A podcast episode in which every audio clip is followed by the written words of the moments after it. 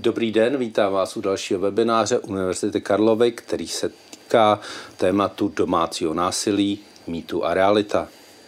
Vítám tady paní doktorku Danu Mor z Fakulty humanitních studií Univerzity Karlovy. Dobrý den.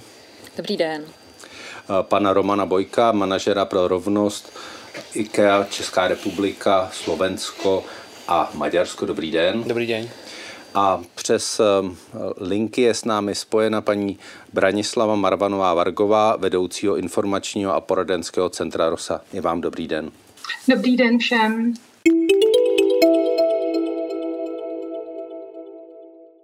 Dnes je Mezinárodní den proti násilí na ženách. To je tématem našeho webináře, protože domácí násilí je opravdu vážný problém, který se navíc prohlubuje v dnešní covidové krizi. Podle studie agentury Evropské unie z roku 2014 zažila v Česku každá pátá žena starší 15 let fyzické nebo sexuální násilí ze strany svého partnera. Jak poznat domácí násilí a co je a co už není normální? Začneme od vás, paní doktorko. Uh, ptáte se, jak poznat domácí násilí? Jak poznat nás, domácí násilí a co je a co není ještě normální chování v rámci rodiny, co už, po, co už je potom násilí. Tak já si myslím, že v tom trojlístku, v kterém tady jsme, tohle je možná spíš otázka eh, na kolegy, kteří dělají v přímé eh, práci v přímé péči, to znamená na paní uh, Marvanovou. Uh, já jsem výzkumnice, to znamená, že já bych se držela toho uh, výzkumného rangu. Za mě je to tak, že domácí násilí má opravdu nějaké znaky, podle kterých je možné je rozpoznat, toto se potom můžeme bavit o tom, jak to vypadá potom v konkrétních situacích. A to, co je za mě jako za výzkumníka zajímavé, je, že v České republice platí to, že ne každý ty znaky vnímá stejně a napříč institucemi není úplně stejná citlivost na to, co domácí násilí je a co není. Což je jeden z těch faktorů, které komplikují ohroženým osobám život v tom, když se snaží dovolat pomoci a nějakým způsobem tu situaci řešit. Tak já bych to možná vykopla tímhle způsobem. Dobře, děkuji moc krát. Tak uh, zeptáme se teď uh, paní Marvanové Vargové, jak to vidí ona, kde je, kde je ta hranice, kdy už uh, to chování není normální a kdy už je to třeba brát jako domácí násilí. Dobrý večer, ještě jednou děkuji za slovo. Já si myslím, že to vlastně není až tak obtížné rozpoznat, protože celá jasná hranice mezi a násilím, kdy v případě násilí se jakoby proti sobě stojí dva partneři, kteří nejsou úplně rovnocení. To znamená, že tam dochází ke zneužívání kontroly moci vlastně domácí násilí nebo partnerské násilí a při příležitosti dnešního mezinárodního dne násilí na že, proti násilí na ženách, tak bych zde zmínila také to, že eh, vlastně většinu obětí toho partnerského násilí, a to až 90% tvoří ženy, tak vlastně tam dochází k tomu systematickému zneužívání kontroly a moci a vlastně k ovládání toho druhého skrze vyvolávání strachu a pocitů viny. Eh, takže eh, vlastně jedná také o um, vlastně širší, řekla bych, lidskoprávní problém, protože uh, se můžeme bavit také o tom, že ta násilná osoba vlastně zbavuje tu oběť možnosti projevit svou vůli. To je taková jakoby trošku širší definice. Uh, ty klasické definice hovoří samozřejmě o těch formách, to znamená, že se jedná o jakýkoliv akt psychického, fyzického, sexuálního nebo ekonomického násilí. Děkuji. Um dávám slovo muži, panu Romanu Bojkovi. Já myslím, že, eh, že Broňa to vystihla uh, velmi dobře, tak jsem to zhodnotil, ale pro mě vlastně je, je, je důležitá ta, ten rozdíl mezi tím konfliktem a vlastně tím násilím, nebo jakoby, kdy vlastně už ty, ty dvě strany nejsou rovnocené a jedna se dostává do toho, do té pozice toho, jakoby toho snahy ovládnout tu druhou osobu, nebo vlastně, když se ty, vlastně ty váhy přesouvá na, na, na, na, na, jednu nebo druhou stranu, kdy vlastně někdo Eh, se snaží vyvolat v tom druhém ten, ten pocit toho strachu a, a, a ovládat vlastně to chování té, té druhé osoby, donutit tu osobu k něčemu, takže pro mě to je asi jako jakoby ten, ta hranice eh, pomyslná. K řešení tohoto problému, který jsme teď nastínili, má přispět unikátní spolupráce třech partnerů Univerzity Karlovy, IKEA a společnosti NENA. Eh, Univerzita Karlova přišla na počátku roku s výzkumem, který se zaměřil na násilí na ženách v souvislosti s COVID-19. Paní doktorko, co ten výzkum odhalil? Jo. Já si myslím, že je potřeba říct trošku kontext toho, jak se vlastně stalo, že ten výzkum vůbec vzniknul. My jsme vlastně ten výzkum dělali s kolegyní Blankou Niklovou, s kterou jsme se vůbec neznali před dvěma rokama. A protože jsme obě v nějakým způsobem napojení na neziskové organizace, já přes divadlo utlačovaných, protože jsme před několika lety dělali právě divadelní představení s oběťmi domácího násilí a Blanka Niklová výzkumně, tak jsme relativně záhy zjistili, že se liší informace, které které tak jako vysílá státní zpráva které byly o tom, že vlastně domácí násilí v době pandemie není tak závažný problém, protože se nezvyšuje počet vykázání, naopak počet takzvaných vykázání klesá. A my jsme z těch pomáhajících organizací slyšeli, že praskají ve švech a že eh, tím pádem vznikla velká disproporce. A eh, my jsme si původně říkali, že vlastně je potřeba zmapovat tuhle tu disproporci. Eh, to jsme dělali pomocí sledování 71 případů žen, které se v té době pandemie obrátily o pomoc na pomáhající organizace, rozhovory s pracovníky těch eh, pomáhajících organizací i s dlouhodobými eh, klientkami některých těch organizací. A ten výzkum ukázal obrovskou nekonzistenci systému, kterou referovala vlastně ta jedna strana, eh, která hodně spočívala v tom, že třeba z těch 71 žen, které o pomoc volali, to znamená obrátili se na ty organizace, snažili se to nějak řešit, k vykázání došlo jenom čtyřikrát. Přestože pomáhající organizace to vyhodnocovaly jako, že se jedná o situaci domácího násilí, tak k tomu vykázání nedošlo. A aby jsme eh, byli spravedliví a féroví, tak jsme se pokusili eh, zjistit, jak je tohle to možné. A v tom výzkumu, který byl původně plánovan na relativně krátkou dobu, jsme pokračovali vlastně dalšího půl roku a dělali jsme rozhovory s představiteli Policie České republiky, ospodů, intervenčních centre, center a nakonec i soudci a soudkyněmi, advokátkami a advokáty. Eh, my jsme vlastně schromáždili obrovské množství dat, právě protože jsme se snažili být velmi precizní. Myslím si, že hlavní výsledek toho výzkumu je, že ten systém je velmi nekonzistentní. Věta, kterou jsme nejčastěji slyšeli ze všech stran, je, že to je člověk od člověka, což je samozřejmě vlastně špatně, že jo? protože když ta ohrožená osoba vstupuje do systému už s tím, že volá o pomoc, tak by bylo, mm, myslím, záhodno, zvlášť v takhle náročné situaci, aby měla jistotu, že se nějakým způsobem té pomoci dovolá. A to se teda úplně neděje. Navíc nejde alokovat tuhle tu nemožnost dovolat se po, pomoci na nějakou instituci. Není to tak, že třeba policie by nekonala a ospod by konal a tak dále. Je to opravdu člověk od člověka, region od regionu. Jsou regiony, kde je velmi aktivní ospod, jinde policie, někde pomáhající jenom, organizace. Jasně, pardon, uh, trochu hantýrky, uh, odbor sociálně právní ochrany dětí, to znamená uh, sociální pracovnice, které na úrovni státu řeší uh, témata ohrožených dětí. A myslíme si, že vlastně tahle nekonzistence je jedním z velkých problémů a často je právě daná tím, co jsem říkala na začátku, tak jako z rychlíku, že eh, jednotlivé ty, jednotliví představitelé těch institucí mají odlišnou představu o tom, jakým způsobem vyhodnotit tu situaci jako situaci domácího násilí. A tam si myslím, že máme velké rezervy. Takže kdybych to úplně jenom stručně schrnula, tak tohle je ten výsledek, ke kterému jsme došli díky tomu, že jsme se opravdu bavili se všemi aktéry, kteří nějakým způsobem eh, jsou aktivní v situaci, kde se ten člověk, eh, ta žena z pravidla rozhodne situaci řešit tuhle chvíli Česká republika padá do další vlny eh, covidu. Eh, jak se projevuje covid na domácím násilí, ty covidové situace, uzávěry, lockdowny, jiná omezení.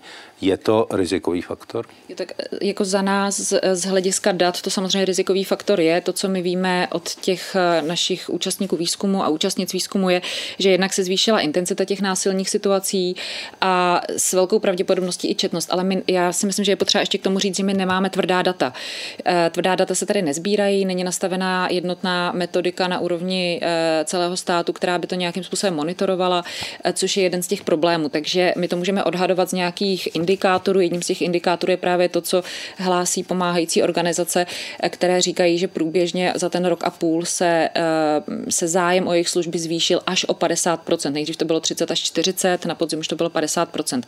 To znamená, že to téma evidentně je, ale nemáme ho zmapované přesně, nemáme přesné statistické údaje o přesných počtech. A navíc tady v tom tématu je velká latence. Eh, to, že se někdo ozve a že někdo označí svoji situaci jako situaci domácího násilí, už znamená, že, že je relativně daleko na té cestě. A to si myslím, že je potřeba taky započítat. To znamená, že se to týká většího počtu lidí, než který si vůbec dovedeme představit na základě těch indikátorů, které v tuhle chvíli máme k dispozici. To je trochu jako s testováním na, na COVID. Eh, já to radši nebudu srovnávat, ale každopádně téma je to složitý a, eh, a hostne nám. Ano, hostne nám. A jenom ještě je tam jeden vlastně faktor, komplikuje nějak ta covidová situace, zvlášť když je lockdown nebo opravdu velmi velká omezení řešení těchto případů, že třeba policie nemá čas nebo některé věci nejdou uskutečnit, jako vystěhování toho násilníka. To, co my jsme sledovali, je, že eh, vlastně v každé fázi toho lockdownu nebo té pandemie, tak jednotlivé ty instituce reagovaly jinak. Eh, v březnu 2020 nebo v tom prvním velkém lockdownu od března 2020 ty následující měsíce až do léta, tak eh, tam to bylo nejmarkantnější, tam de facto soudy nesoudily, přitom soudy jsou jedny z těch instancí, které jsou velmi důležité při řešení těchto situací. Vlastně jejich aktivita byla redukovaná na ty akutní záležitosti, které musí rozhodovat zákona do 24 hodin, jako například před předběžná opatření, eh, OSPODy, tedy odbory sociálně právní ochrany dětí, eh, ty v podstatě taky z pravidla výjížděly jenom k těm akutním a závažným situacím, ale zažili jsme i sociální pracovnice, které velmi proaktivně sami od sebe kontaktovaly některé rodiny, ale byla to spíš marginálie. Policie České republiky ta v té první fázi řešila to, že eh, nejdřív nevěděli ty jednotliví policisté, kam mají eventuálně vykazovat. To znamená, když už by vzali toho násilníka, tak tam ho odvést. Postupně se to nějakým způsobem projasňovalo, ale i eh, tam spíš jakoby reagovali na tu celou situaci. A e, tohle to třeba bylo jiné na podzim 2020. E, Tam soudy například soudily. Jo, to znamená, že ještě v každé té fázi ty instituce reagovaly jinak. Ale samozřejmě tím, jak se nám zvyšuje práh dostupnosti všech služeb, tak se zvýšil i tady v té oblasti. Na druhou stranu, ale pomáhající organizace ty měly úplně opačnou strategii. Ty naopak posilovaly služby. Zaváděly čety, messengery, další typy komunikace. To znamená, že i tady vidíme nějaký, nějaký způsob rozevírání nůžek mezi tím, jak reagují ty pilíře pomoci takzvané ze strany státní zprávy a jak na situaci reagují pomáhající organizace. Já si myslím, že tam je taky velký potenciál na to, to na nějak jako víc propojit. Tak když jsme u toho propojení, tak tady došlo k propojení sil Univerzity Karlovy, IKEA a společnosti NENA. Co je cílem této spolupráce, kdo by chtěl začít? Klidně, já můžu klidně začít. Uh, uh, byl jako jeden z těch iniciátorem, uh, iniciátor vlastně té spolupráce, co, co my vlastně považujeme za, za klíčové, je, je, je, je to, uh, pokud jako kdokoliv vstupuje do toho tématu, tak vlastně uh, jako zložit také ty jako růžové okuliare, že nerozumí všetkému a pro nás vlastně bylo klíčové uh, nájsť partnerů, kteří to, to, to téma rozumějí, jsou schopní vlastně nám pomoct, alebo jsme schopni spolu vlastně definovat témata, eh, kde můžeme my, eh, jako jednotliví hráči, mať, mať, eh, hrát tu svoji rolu. V tom, to, co jsme dobrý, jo. za IKEA je to možná ta, ta komerčná stránka, ta možnost ty věci komunikovat nějakému širšímu, širšímu fóru, jako podpora vlastně v té části u Karlovy univerzity to byla určitě podpora, podpora vlastně ty znalosti ohledně výzkumu, dobré jako formulovat i přípravu toho výzkumu, ale zároveň tak trošku jako metodicky věc vlastně ten projekt uchopit ho.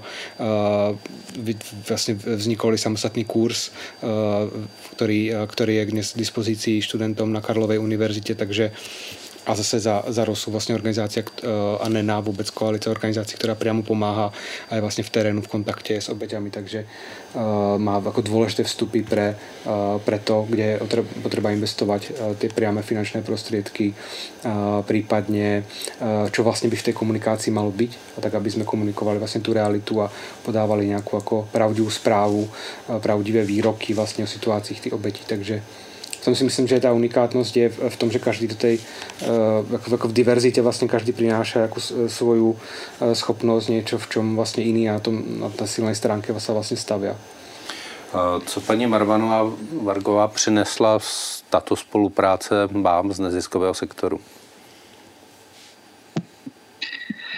No, já bych chtěla navázat na to, že opravdu eh, díky té spolupráci vlastně každý přinášíme tu svoji dovednost, ty, eh, ty svoje silné stránky a my jsme eh, vlastně velmi rádi za tu podporu ze strany IKEA, ale zároveň chci poděkovat i Univerzitě Karlově i za ten dnešní webinář, že se to téma dostává na akademickou půdu, protože když si vzpomenu, že před 20 eh, lety jsem psala uh, dizertační práci na toto téma, tak byl problém najít vůbec někoho, kdo by uh, to téma vedl. Takže vidíme, že se to uh, jakoby posouvá a za to děkuji i univerzitě, že se toho tématu chopila a my potřebujeme jak ty data, jak ty výzkumy, tak také silného partnera vlastně z toho business sektoru pro to, abychom mohli realizovat to, co je naším posláním. A to je podpora eh, ženám, které zažívají násilí. A vlastně eh,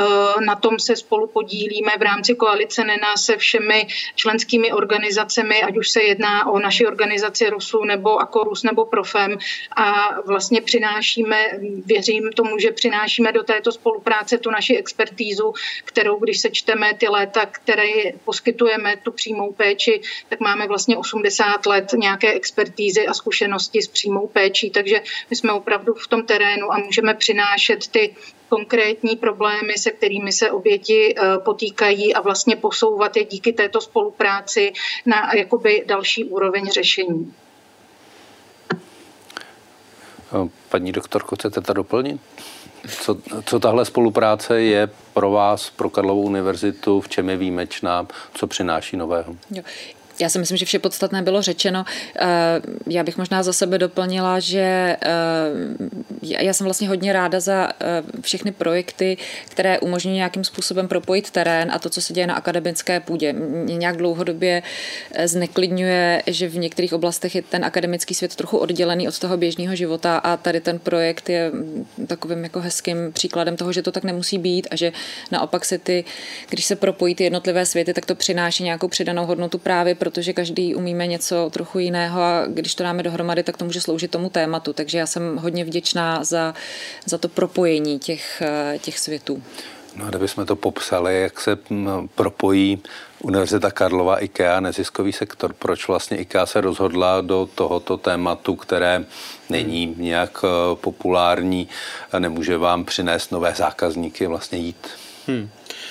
Tak my uh on, on to jako, vlastně jako významně souvisí s tím, co IKEA robí, protože uh, už ta, jako, jo, ta naša vízia od Inkvara, Kamprada, to vytvára ten lepší každodenní život pro čo najviac ľudí ta péče o tu domácnost vlastně samozřejmě souvisí s tím, s tím prostředím, ale nejen tím fyzickým, jako, ale i tím, tím, tím sociálním, i tím, tou atmosférou v té domácnosti. Takže ty, ty témata jsou jako velmi propojené. My jsme vlastně v, jako, jako vnímáme, že je, je, je důležité, aby každý mal bezpečný domov nebo má právo na nějaký bezpečný domov.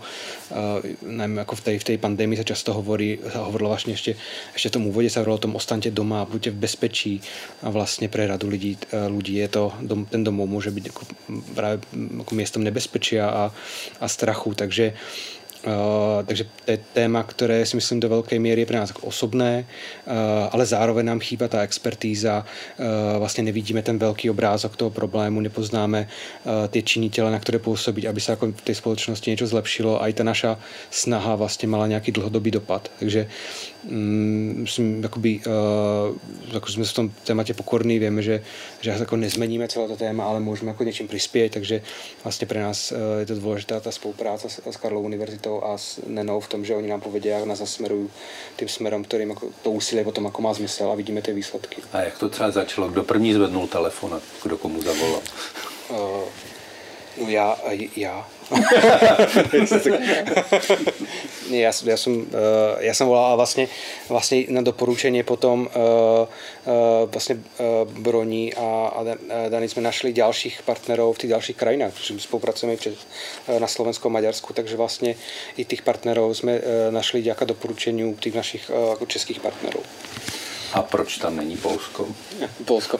Protože my jsme, jakoby, my jsme region, který už byste měli, uh, už, už téhle ano. sestavě máte uh, Vyšehrad, jasně, už možnost žádat mm, o peníze z Vyšegrádského fondu. Rozumím, ale to je skoro jako interná mm. věc IKEA, kde uh, se dělíme na také zvláštné jako trhy, kde Polsko je jeden trh a Československo, Maďarsko je z nějakého důvodu jako dr, uh, společný trh, takže my jsme nejsme jako jedna organizace. A tento projekt, jestli tomu správně rozumím, probíhá i na Slovensku i v Maďarsku? Ano, ano probíhá, uh, probíhá v tom regioně tím, že my jsme to vzali jako regionální téma, to um, jako můžu povedat, že, ta, že i, ty, i ty čísla v tom regioně jsou vlastně uh, podobné.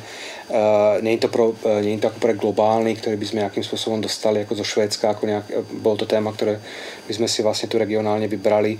I vlastně i vďaka uh, Já myslím, že úplně na počátku uh, bychom našli i někoho z nás, kdo seděl uh, při televizi a díval se na rozhovor Dania Blanky v české televizi, kdy viděl ty čísla a vlastně mm-hmm. bral uh, že dlouho jsme vlastně o tom projektě rozmýšleli a, vral, a tedy jako už při těch 40-50%, jak ten náraz vlastně ty, ty, ty poptávky po těch službách, tak myslím, že byl taky jako už spoušťač to, že jsme si vrali, jako, že už jako nie teraz, tak už nemá smysl na to čekat. Když jsme u těch čísel, tak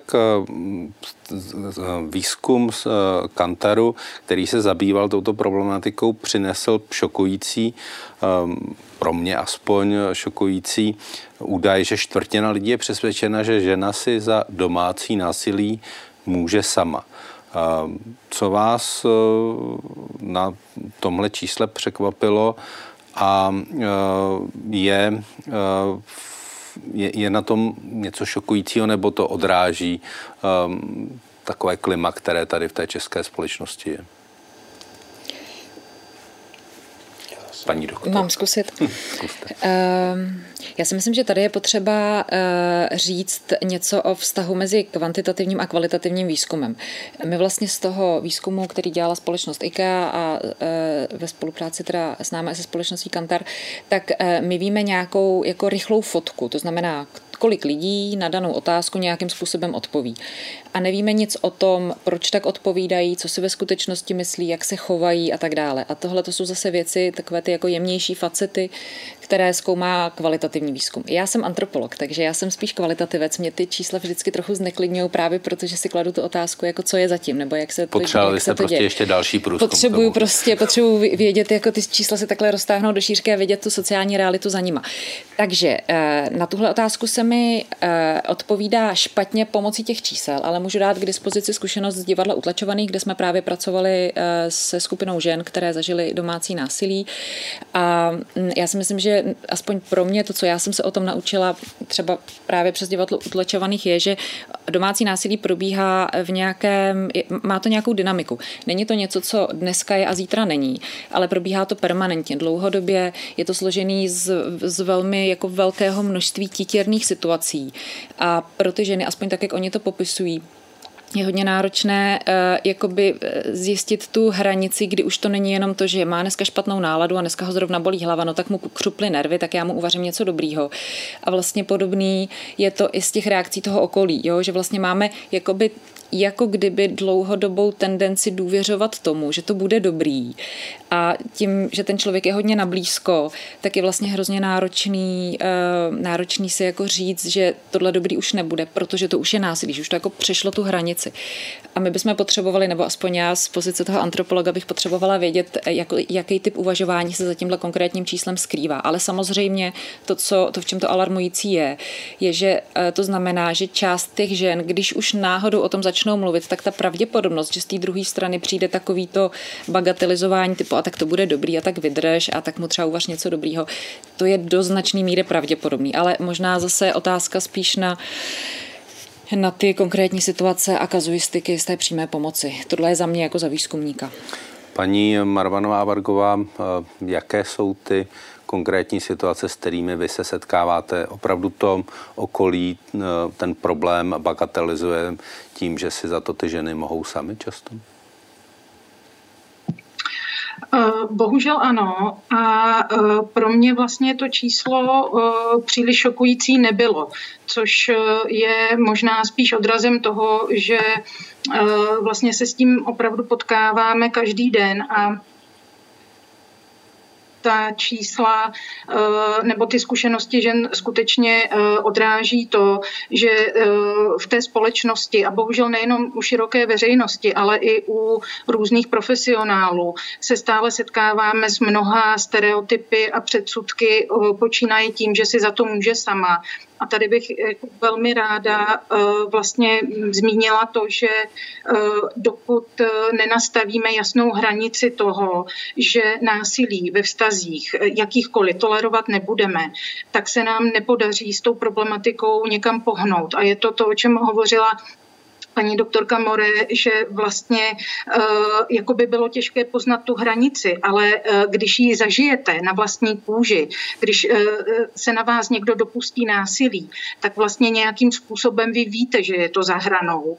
A to, že oběti často toho pachatele také omlouvají nebo nějakým způsobem bagatelizují, je velmi často právě důsledek toho, co slyší ve svém okolí a toho, co slyší od toho násilného partnera, protože ten je vlastně tím hlavním, kdo tu situaci bagatelizuje a kdo říká, ty si za to můžeš sama, já bych to přece nikdy neudělal, vždyť jsem ti říkal, že máš být doma, proč si udělala tohle, proč si tohle neudělala. Takže vlastně ta oběť je, ehm, nebo žena, která zažívá násilí, je touto bagatelizací vlastně obklopená neustále. A ta velká bariéra, kterou musí překonat, je vlastně začít důvěřovat sama sobě v tom, že to, co se jí děje, opravdu není v pořádku a že to, co cítí, je, je skutečnost a nedat vlastně na ty, na ty stereotypy.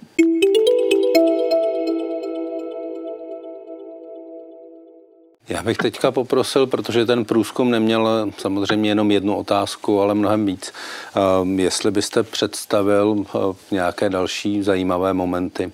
Mm-hmm. Určitě rád. Já eh, k tomu využijem prezentaci, kterou ano, máme ano. spolu. Takže uh, já já bych uh, začal jako krát, krátko, krátko k tomu výzkumu. Uh, my jsme ten, uh, ten výzkum vlastně uh, připravili uh, spolupráci s Karlovou univerzitou a kolekciou NENA a následně potom realizovali právě uh, s, s agenturou Kantar Hoffman. Uh, ten vzorek vlastně do, dohromady tvoril asi 1500 respondentů, takže toto jsou akoby, hlavně jako jejich odpovědi. To, čo si myslím, jako jeden z těch takých nevravím záverov, ale to, čo uh, ako, vlastne cítiť z niektorých tých výstupov je, že stále stereotypy ovládajú českú spoločnosť. My jsme se to pýtali nedávno v úplně jinom výzkume, keď, keď jsme se vlastně e, pýtali na, na téma jako genderovej rovnosti a tam stále tam asi tretina vlastně těch respondentů uvádzala, že, že v jejich životě hrají jako ty, e, ty žensko-mužské stereotypy jako velkou rolu. Často ty odpovědi jsou podobné pre prácu alebo ten domov, takže ono to stále jako ty, také ty formulky o tom, čo má robiť žena, čo má robiť muž a čo je správné, tak, tak v té společnosti jako, jako fungují. Eh, to, eh, ty, ty stereotypy se určitě dotýkají i oběti domácího násilia. Um, možná jako jeden, jeden jako ten stereotyp, alebo uh, je uh, toho, kdo vlastně obeťou. Uh, v tom výzkumu vlastně 41% mužů uvědlo, že si myslí, že ženy uh, páchají uh, vlastně násilie rovnako často jako muži. Uh, vlastně, uh, vlastně, tam byla asi čtvrtina respondentů, která uvádzala, nebo 40% ještě tomu jsem byl, pardon, eh, respondentů, se k tomu ještě možná dostanem, uvádzala, že se týká hlavně nějakých jako eh, soci, sociálno-ekonomických jako vyloučených skupin, že to je nějaké téma, která se týká lidí, kteří nevím, jsou vysokoškolsko vzdělaný, alebo eh, patří do nějaké z, z, min, jako z minorit.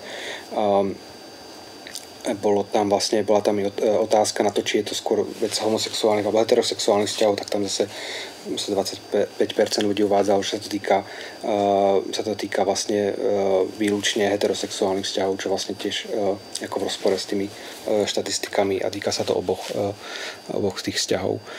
Um, Možno eh, to, čo vlastne ten, ten stereotyp, eh, ktorý sme si už tu vlastne spomínali, je ten, eh, kto za to môže, takže tam, jak sme si už uvádzali, asi štvrtina respondentov a zase sú to ako asi 37% mužov to bolo, ktorá vlastne uvádzala, že, že si tá obeď vlastne na to aspoň čiastočne môže sama z nějakých jakoby tých ďalších dôvodov nebo ako, mm, ako možných dôvodov, tak tam bolo asi 42% mužov alebo každý tretí z tých respondentov vlastne uvádzali, že že sú, muži, muži sú nervózni a niekedy môžu byť agresívni, čo môže súvisieť s tým vlastne, že sú zodpovední za tie finančné starosti tej rodiny, takže tá zodpovednosť ako môže vytvárať ten stres a vlastne sa môže meniť v tú ako agresiu.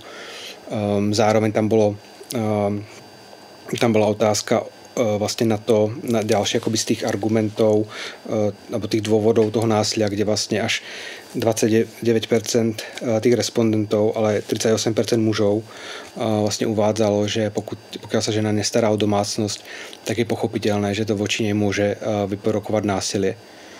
Možná to ještě číslo v rámci do kontextu právě s tím, s tím genderovým výzkumem, kde vlastně až 50% těch domácností uvádzalo, že o většinu těch zodpovědností v domácnosti, o těch prací a starostlivost o děti je, jako je, je zodpovědná, je, je to jako na, na plecích manželky.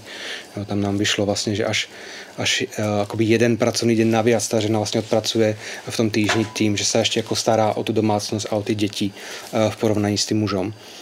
Takže uh, a taky třetí jako uh, důvod, a je to zase uh, jako z toho môjho pohľadu může být taky jako alibi uh, k nějakému jako činu, tak to může být uh, presvedčenie, že například, že manžel má právo na sex so svojou ženou, uh, s kterým vlastně sú, uh, až 54% mužov. Uh, takže to, bol, uh, to bolo niečo k tým, uh, k tým dôvodom. Um, tu ako dobré si možno pri tých dôvodov pripomenúť, že vlastne vo výsledku za násilie je zodpovedný ten, kto sa ho dopúšťa a, a nie je ako nutné hľadať tú ako spoluvinu na, na tej obeti.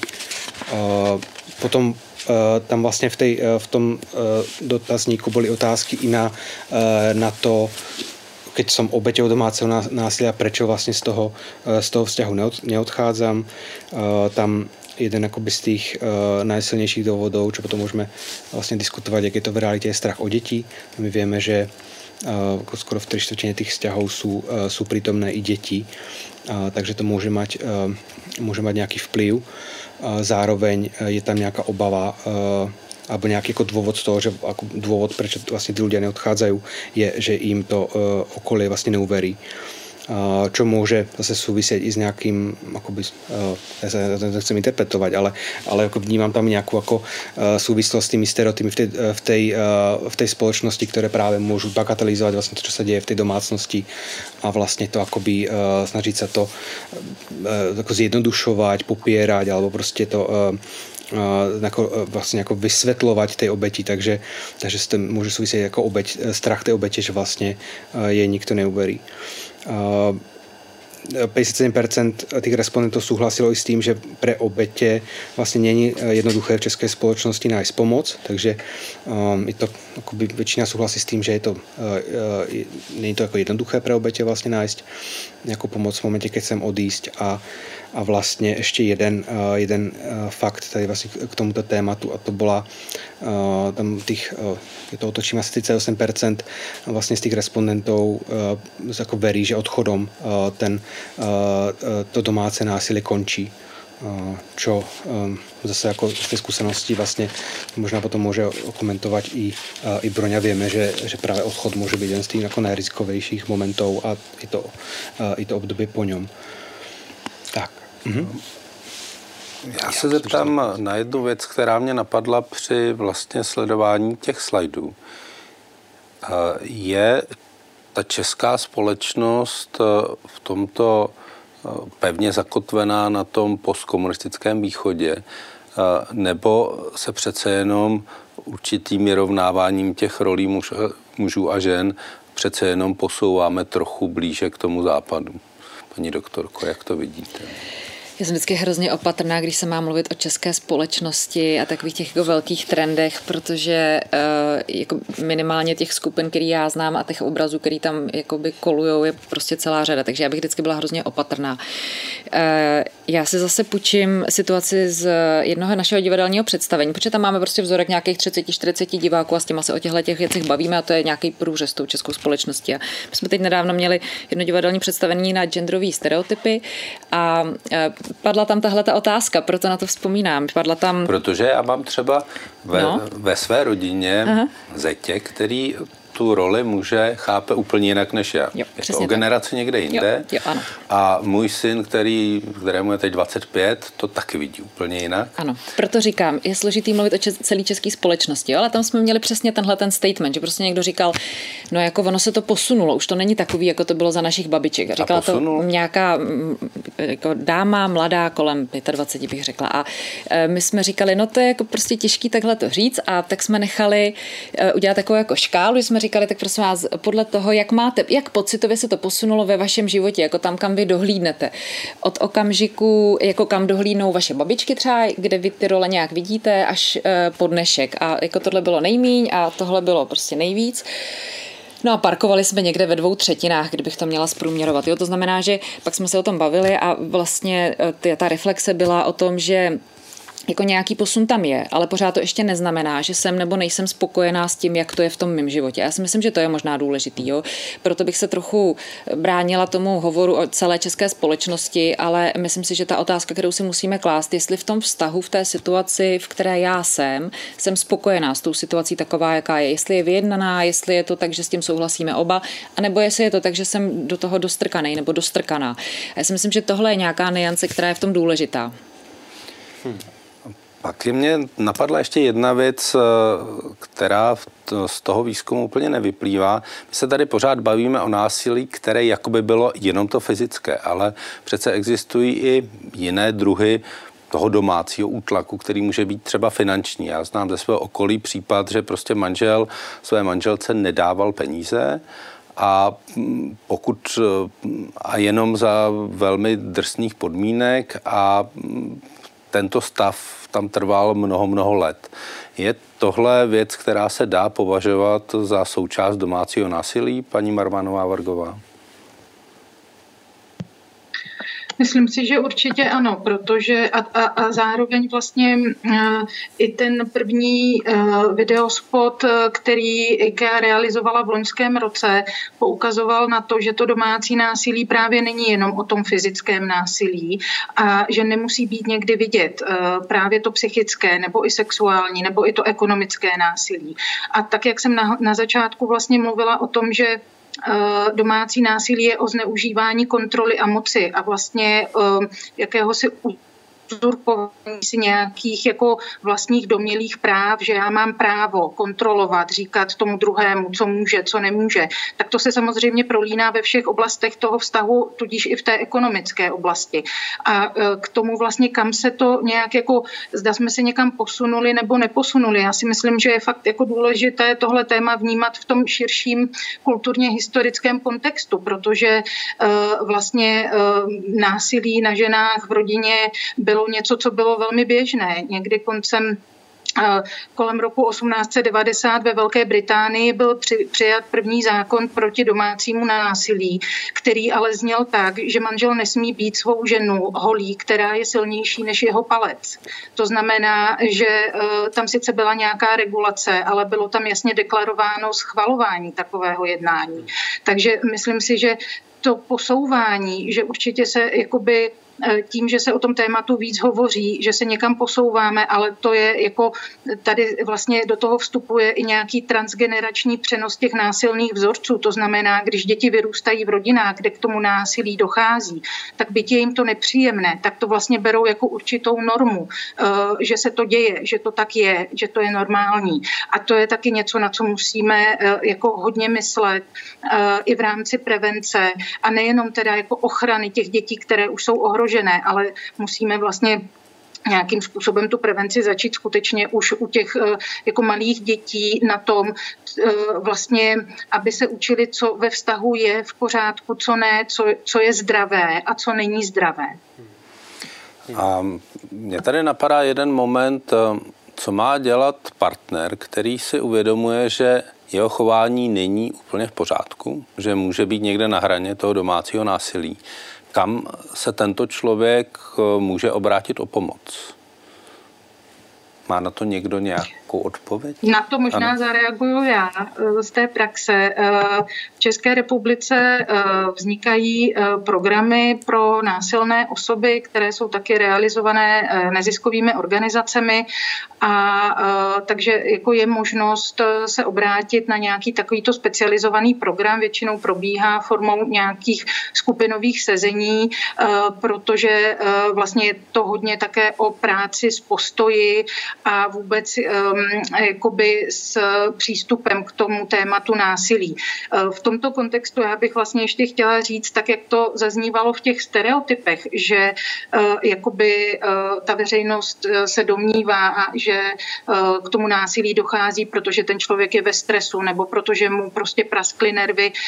Domácí násilí je systematické zneužívání kontroly a moci. Není to právě o tom, že nezvládám svoje emoce, a proto je potřeba, aby vlastně ti, kteří toto své chování chtějí změnit, vyhledali skutečně specializovanou pomoc, protože je potřeba s tím pracovat jinak, než s jinými jako problémy, když to tak řeknu, jako z oblasti jako emočních poruch nebo z oblasti jako problémů se zvládáním emocí. Domácí násilí není o nezvládání emocí.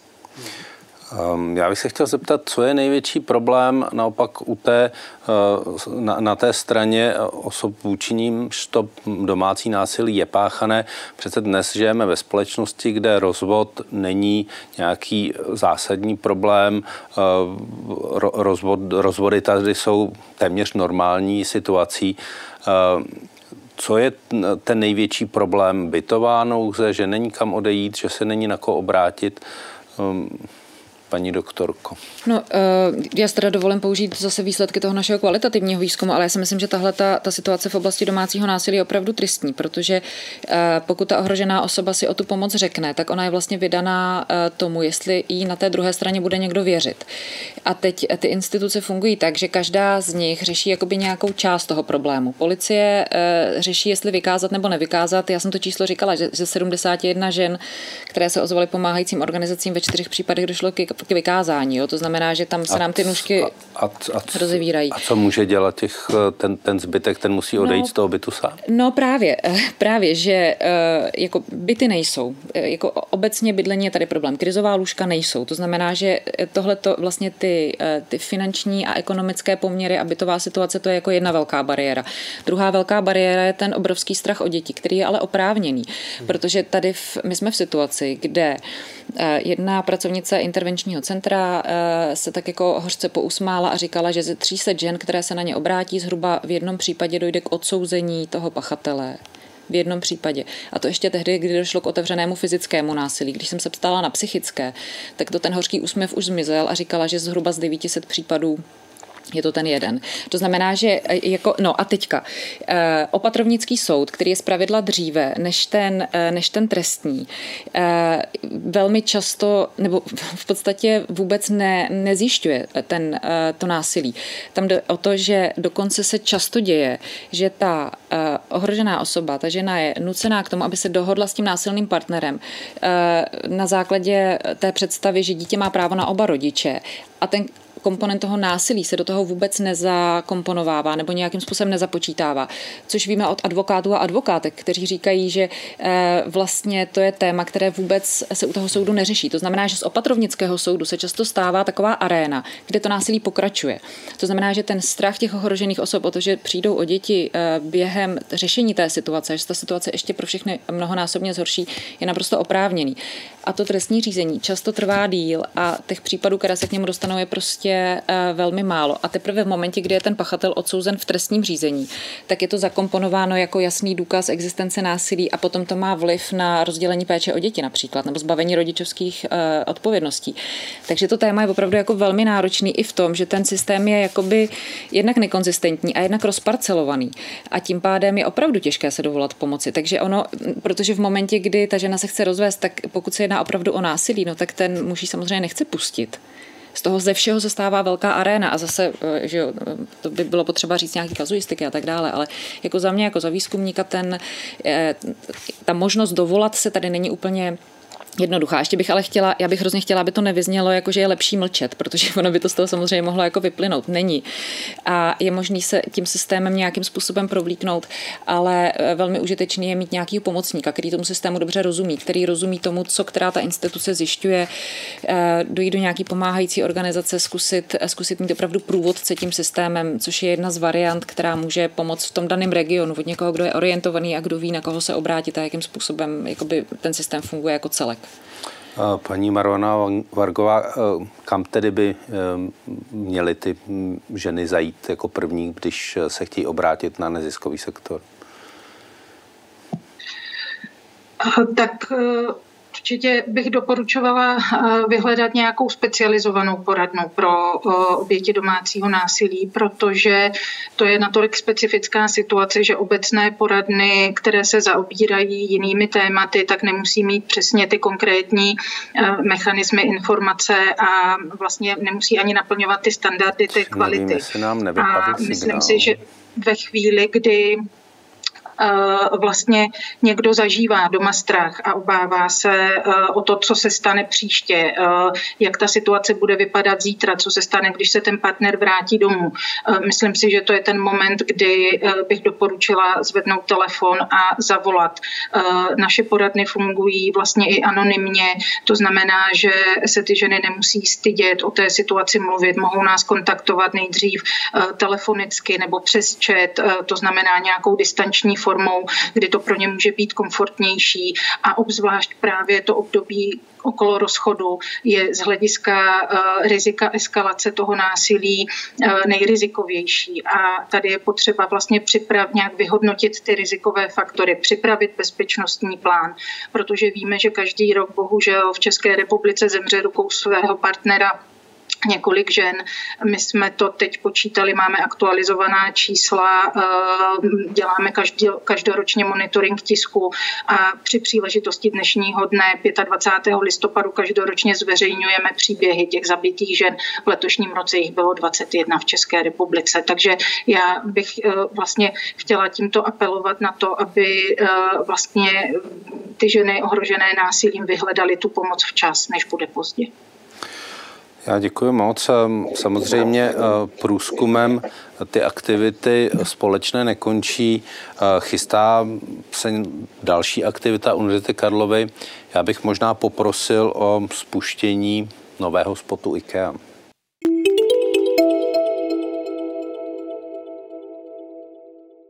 Já myslím, že to je velmi silný spot, eh, kde všude bude vysílán. Hmm, tak bude vysílán hlavně na sociálních sítích. Eh, byl už teda částečně uvedený i v české televizi a tady, takže za to moc děkujeme taky. Eh, já možná tu, ta síla vlastně eh, toho spotu, což vlastně je i pro ten, pro ten spot duch, spočívá v tom právě vlastně v té, v tom, v té základě spolupráce, protože nám se podarilo vlastně právě spolupráci s koalicí NENA, jako tým reálným příběhom vlastně do toho, do toho spotu dostávat jako reálné vety, reálné situácie, které jakoby tým vlastně robí ten, myslím, že i ten, ty, ty, jako ty to sdělení toho spotu jako uveritelné a, a, a, a jako má to jako silný dopad, takže takže to je, myslím, i ten příklad toho, proč Eh, je důležité vlastně, aby, eh, aby se ty strany, například my, keď bychom taky spod chceli připravit, eh, připravit důležité zapojit, aby se ten hlas vlastně i těch neziskových organizací a těch obětí, tak to vlastně jako zprostředkoval v tou jako umeleckou formou. No, musím říct, že z toho spotu mrazí. Máme tady mnoho dotazů, protože máme už 10 minut do konce, tak bych se jim věnoval.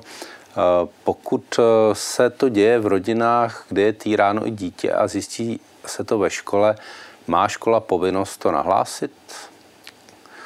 Asi eh, paní Marbanová Vargová, jak, jak to je dnes a jak by to mělo být? Tak e, oznamovací povinnost e, je dána zákonem a samozřejmě ve chvíli, kdy je dítě ohroženo na životě, na zdraví, tak e, oznamovací povinnost je. Ale já bych tady chtěla apelovat na vlastně to bezpečí a na to, jak nechci teď jako rozhodně nějak odrazovat od, od toho nahlašovat ty případy, to je velmi důležité, ale předtím, než ten krok uh, učiníte, pokud je to dítě vlastně uh, svědkem třeba domácího násilí na matce, protože uh, už i to je podle Světové zdravotnické organizace vlastně psychickým týráním dítěte, tak eh, je potřeba nejdříve vlastně hovořit o samotě s tou obětí a eh, vlastně naplánovat s ní ty kroky, protože ve chvíli, kdy vy v dobré víře eh, oznámíte a do té rodiny vlastně přijde intervenovat, ať už je to právě sociální pracovnice nebo přímo policie, protože oznamovací povinnost můžeme naplnit i tím, že informujeme vlastně orgán sociálně právní ochrany dětí tak eh, vlastně můžeme paradoxně eh, zvýšit riziko toho, že ve chvíli, kdy eh, ten zástupce, zástupkyně té instituce z té rodiny odejde, tak může dojít k eskalaci toho násilí, protože ten agresor vlastně bude rozčilený z toho, jak to, že jsi to někde řekla, jak to, že si to nahlásila. Takže tady bych doporučovala také spolupráci s nějakou specializovanou poradnou a naplánování těch bezpečnostních kroků tak, někdy to může být velmi užitečné, když vlastně třeba ta škola si pozve tu oběť a vlastně jenom sdělí, že si všimli těch znaků, může to být taková ta poslední kapka, ten impuls, který uh, vlastně motivuje tu oběť, aby tu situaci řešila sama. Uh, je důležité, abychom v těchto situacích tu oběť neznekompetentňovali, protože to se jí vlastně děje v tom násilném vztahu, ale abychom ji podpořili a uh, vlastně nabídli tu pomoc tak, aby ona sama mohla aktivně tu situaci řešit. Děkuji moc. Ehm, pokud to nikdo nechce doplnit, máme tady další dotaz. Podle čeho poznám, že daná žena či muž zažívá domácí násilí? Když se jí zeptám, tak se může stydět a lhát, že je vše v pořádku. Paní doktorko, co vy na to? Uh... Tak já si myslím, že to má dvě strany. Já zase řeknu tu, uh, tu výzkumnickou. Já si myslím, že uh, tam je potřeba zakomponovat dvě věci, které se taky často v tom systému nedějí. Jednak uh, samozřejmě ta žena, nejčastěji žena, která zažívá násilí, tak je nějakým způsobem traumatizovaná a ta trauma má nějaké důsledky pro chování. My si asi často představujeme, že ta oběť se třese, pláče a tak dále, ale to je prostě nějaký mýtus, jeden z těch mýtů.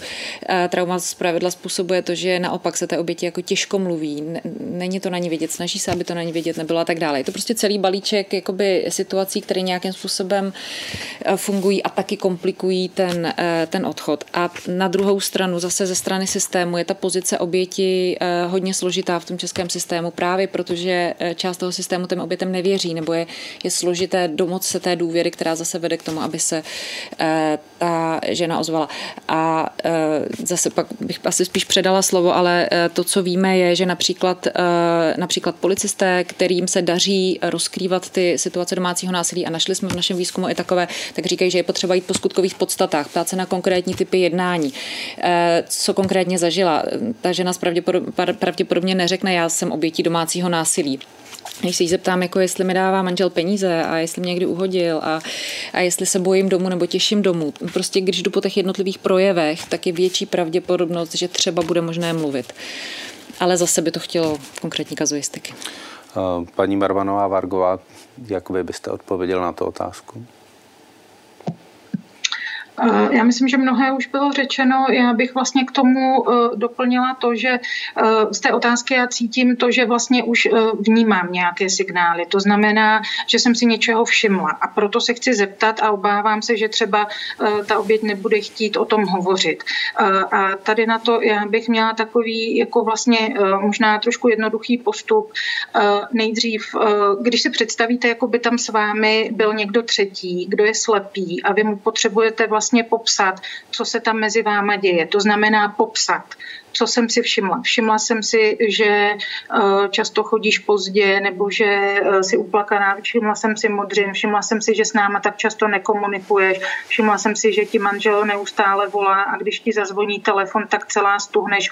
Vlastně jako popsat eh, ten impuls, který ve mně vyvolal nějaké podezření a potom je vlastně možné říct, někdy tohle může být projevem třeba toho, že v tom vztahu dochází k nějaké nějakému násilí, eh, nebo vlastně jako otevřít tam tu možnost pojmenovat to, co se děje pravým jménem a pak už jenom tam zůstat s tím, eh, nabízím pomoc jsem tady, kdyby si cokoliv potřebovala, eh, respektuju tvůj čas, tvoje tempo, ale jsem tady a podám pomocnou ruku dnes nebo kdykoliv jindy.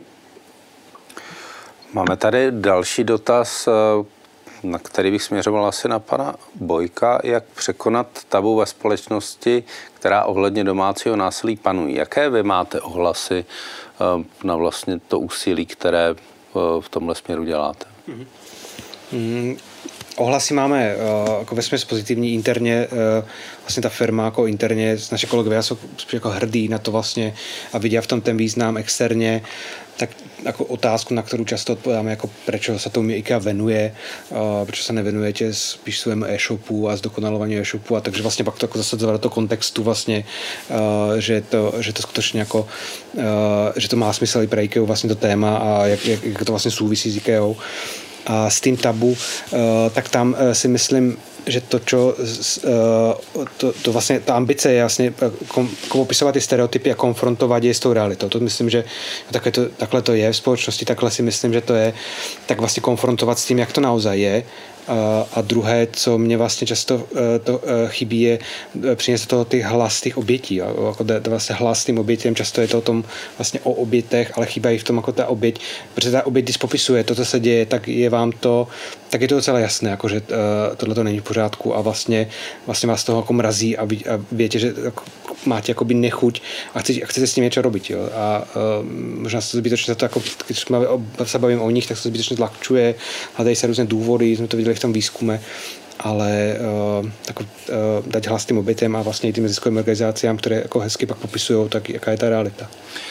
Vy jste říkal, že jste ten klip dávali na sociální sítě. Jak, jaké tam máte ohlasy? Je to... Hmm, tak jako, jako, já myslím, že jako pozitivní. A to, třeba ten stereotyp, který Eh, bych, který jsme jako zaznamenali třeba, uh, akoby, že přece tohle se dějí mužům. Uh, proč tam ten muž je jako ten agresor a ta žena ten, uh, ano, ta to, oběť? Proč ano, to není jako to, naopak? To znám nebo... z té mužské strany, ano, že, no, ano, takže, že pro, proč to no. není genderově vyvážené.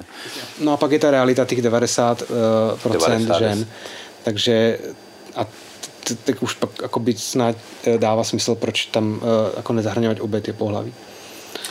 Um, jak to vidíte vy, paní doktorko? Eh, tak já si myslím, že je potřeba o tom mluvit a odkrývat ty tabu, že eh, jako čím víc informací máme, když víme, že existuje něco jako cyklus domácího násilí, že trauma má nějaký důsledky, že ten systém je nekonzistentní, když prostě máme ty informace, tak se potom můžeme třeba trochu líp zorientovat v té konkrétní situaci a to jak na straně těch ohrožených osob, tak ale i těch, kteří jsou kolem nich a eh, můžou se třeba snadněji dostat k nějakým informacím k tomu, aby, aby tak jako pomohli, vydláždili tu cestu k nějaké pomoci. Ale je to prostě bych na dlouhou trať a ta citlivost na násilí je téma, který bychom tady měli ještě jako hodně opracovat. Od hmm. škol, od toho, že děti se opravdu budou učit, eh, co to znamená vlastně, že čelím nějakému typu násilí, eh, dokázat rozlišit to, že te, jako ten moment, kdy té násilné osobě opravdu dělá dobře, že, že má tu kontrolu a ona chce mít tu kontrolu a chce, aby vy jste byl prostě ten uh, na těch kolenou. Ehm, my potřebujeme tuhle tu citlivost a to, to teda potřebujeme celospolečensky. No. Je tady další dotaz, který je velmi zajímavý i v souvislosti s mnoha, s mnoha dalšími uh, věcmi uh, z, tohoto, uh, z tohoto ranku. Proč se to oběti bojí přiznat a proč to udělali až s dlouhým časovým odstupem? Tehle argument se třeba objevuje v, v té kampani MeToo, kde to často bývá po eh, mnoha, mnoha eh, letech. Stává se toto i u domácího násilí a proč je tam ta velká časová prodleva? Já si možná dovolím ano. na to zareagovat, eh, protože vidím, že čas se nám krátí a ta otázka by vydala možná, nebo odpověď na tu otázku by vydalo na samostatnou hodinu. Eh, já jednak jako bych chtěla říct, že není úplně užitečné ptát se obětí otázku proč, protože tím je zavinujeme tím, v nich, tím vlastně a priori říkáme, že dělají něco špatně a že by to měli vysvětlit. Eh, prostě jedna z možností je vzít to jako fakt, protože to patří k důsledkům toho prožitého násilí. Další věc, která mě k tomu napadá, je ta, že eh, chybí mi tam vlastně eh, doplnění toho bojí přiznat komu protože je něco jiného svěřit se rodině, je něco jiného oznámit to na policii, je něco jiného vlastně požádat třeba o rozvod, protože se setkáváte s jinými dopady a s jinými vlastně reakcemi. A to, proč to nepřiznávají ve chvíli, kdy se to děje, tady bych řekla, jakoby, že asi ten nejsilnější motiv, byť je to velmi individuální, tak je strach. Protože ve chvíli, kdy já to veřejně řeknu, tak zvyšuju riziko toho, že vlastně ten agresor bude to násilí eskalovat, aby mě umlčel. To znamená, že je to vlastně jedna ze strategií, jak přežít v násilném vztahu. O tom násilí nemluvit. A proč to uh, pak přiznají s nějakým časovým odstupem? Uh, myslím si, že uh, tak jako uh, tady padla trošku narážka na některé jako kauzy nebo na kampaň mýtů. Uh, je to právě proto, že se odhodlají a najdou tu odvahu o té své zkušenosti hovořit, protože chtějí bořit ty tabu. To, že někdo zmíní, i já jsem se stala obětí násilí, většinou to nekončí jakoby trestním oznámením, protože už je to buď promlčené, ale jde o tu osvětu, jde o to vlastně, eh, eh, jak říkal Roman Bojko, často nám tady chybí hlasy obětí při tom řešení. A toto jsou hlasy obětí, ke kterým bychom měli jako vlastně uh, skutečně mít respekt a nikoli je zavinovat za to, že to měli říct dřív. Ono by se v jejich životě mnoho nezměnilo, bohužel. Tak to byla důležitá tečka, kterou jsme udělali. Ale všichni, co tady sedíme, tak víme, že jsme na začátku, že tohle je věc, která nesmí skončit touto debatou a musí pokračovat dál, protože je evidentně hodně práce, aby se česká společnost v tomto smyslu alespoň trochu změnila a posunula nějakým způsobem ku předu. Já moc krát děkuji eh, všem svým hostům, eh, paní doktorce Daně Mor, děkuji, děkuji. a někdy na viděnou. Děkuji moc krát panu Romanu Bojkovi, manažeru IK, díky, díky moc a těším se na viděnou. A v neposlední řadě děkuji paní Branislavě Marvanové Vargové, že tu s náma byla a e, že se připojila alespoň takto po síti a přidala své skvělé komentáře. Díky moc a na viděnou. Děkuji. Těším, Děkuji vám, milí diváci, a těším se s vámi na viděnou u dalších pokračování cyklu Česko a jak dál. Díky moc. thank you